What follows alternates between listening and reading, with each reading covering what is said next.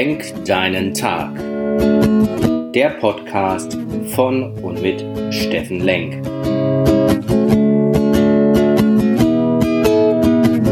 Alles beginnt und endet mit dir selbst. Viel Spaß bei der heutigen Folge.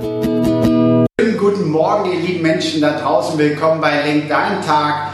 Deine Inspiration hier vom Coworking Space in Essen-Rüttenscheid, meinem Lieblingsplatz zu arbeiten. Gestern war ein ganz besonderer Tag der Freude. Freude deswegen nicht nur darüber, dass so viele liebe Menschen im Mai Geburtstag haben. Herzlichen Glückwunsch. Nein, Freude, dass meine Frau mir ihre Laufdaten geschickt hat. Ihr kennt das bestimmt. Laufdaten, Länge, Herzfrequenz, Pausen etc. Über die Daten lässt sich ja immer streiten. Ja, langsam, schnell, was ist hier für jeden das angebrachte Tempo? Nein, es geht dass sie es überhaupt getan hat. Jetzt habe ich nur fünf bis acht Jahre das vorgelebt und ihr gesagt, hey, raus, Natur, Bewegung, frische Luft, tu was für den Körper. Und jetzt, zack, schon passiert.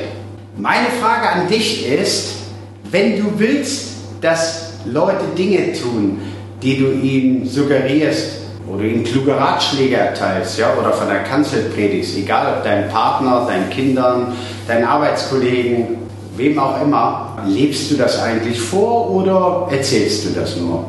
Rätst du denen das? Und ist das Theorie? Aus meiner Erfahrung ist es besser, die Dinge vorzuleben und dann inspirierst du Leute mehr, als Dinge immer nur zu erzählen. Und der andere guckt dann, hm, der ist das gar nicht, der lebt das gar nicht vor.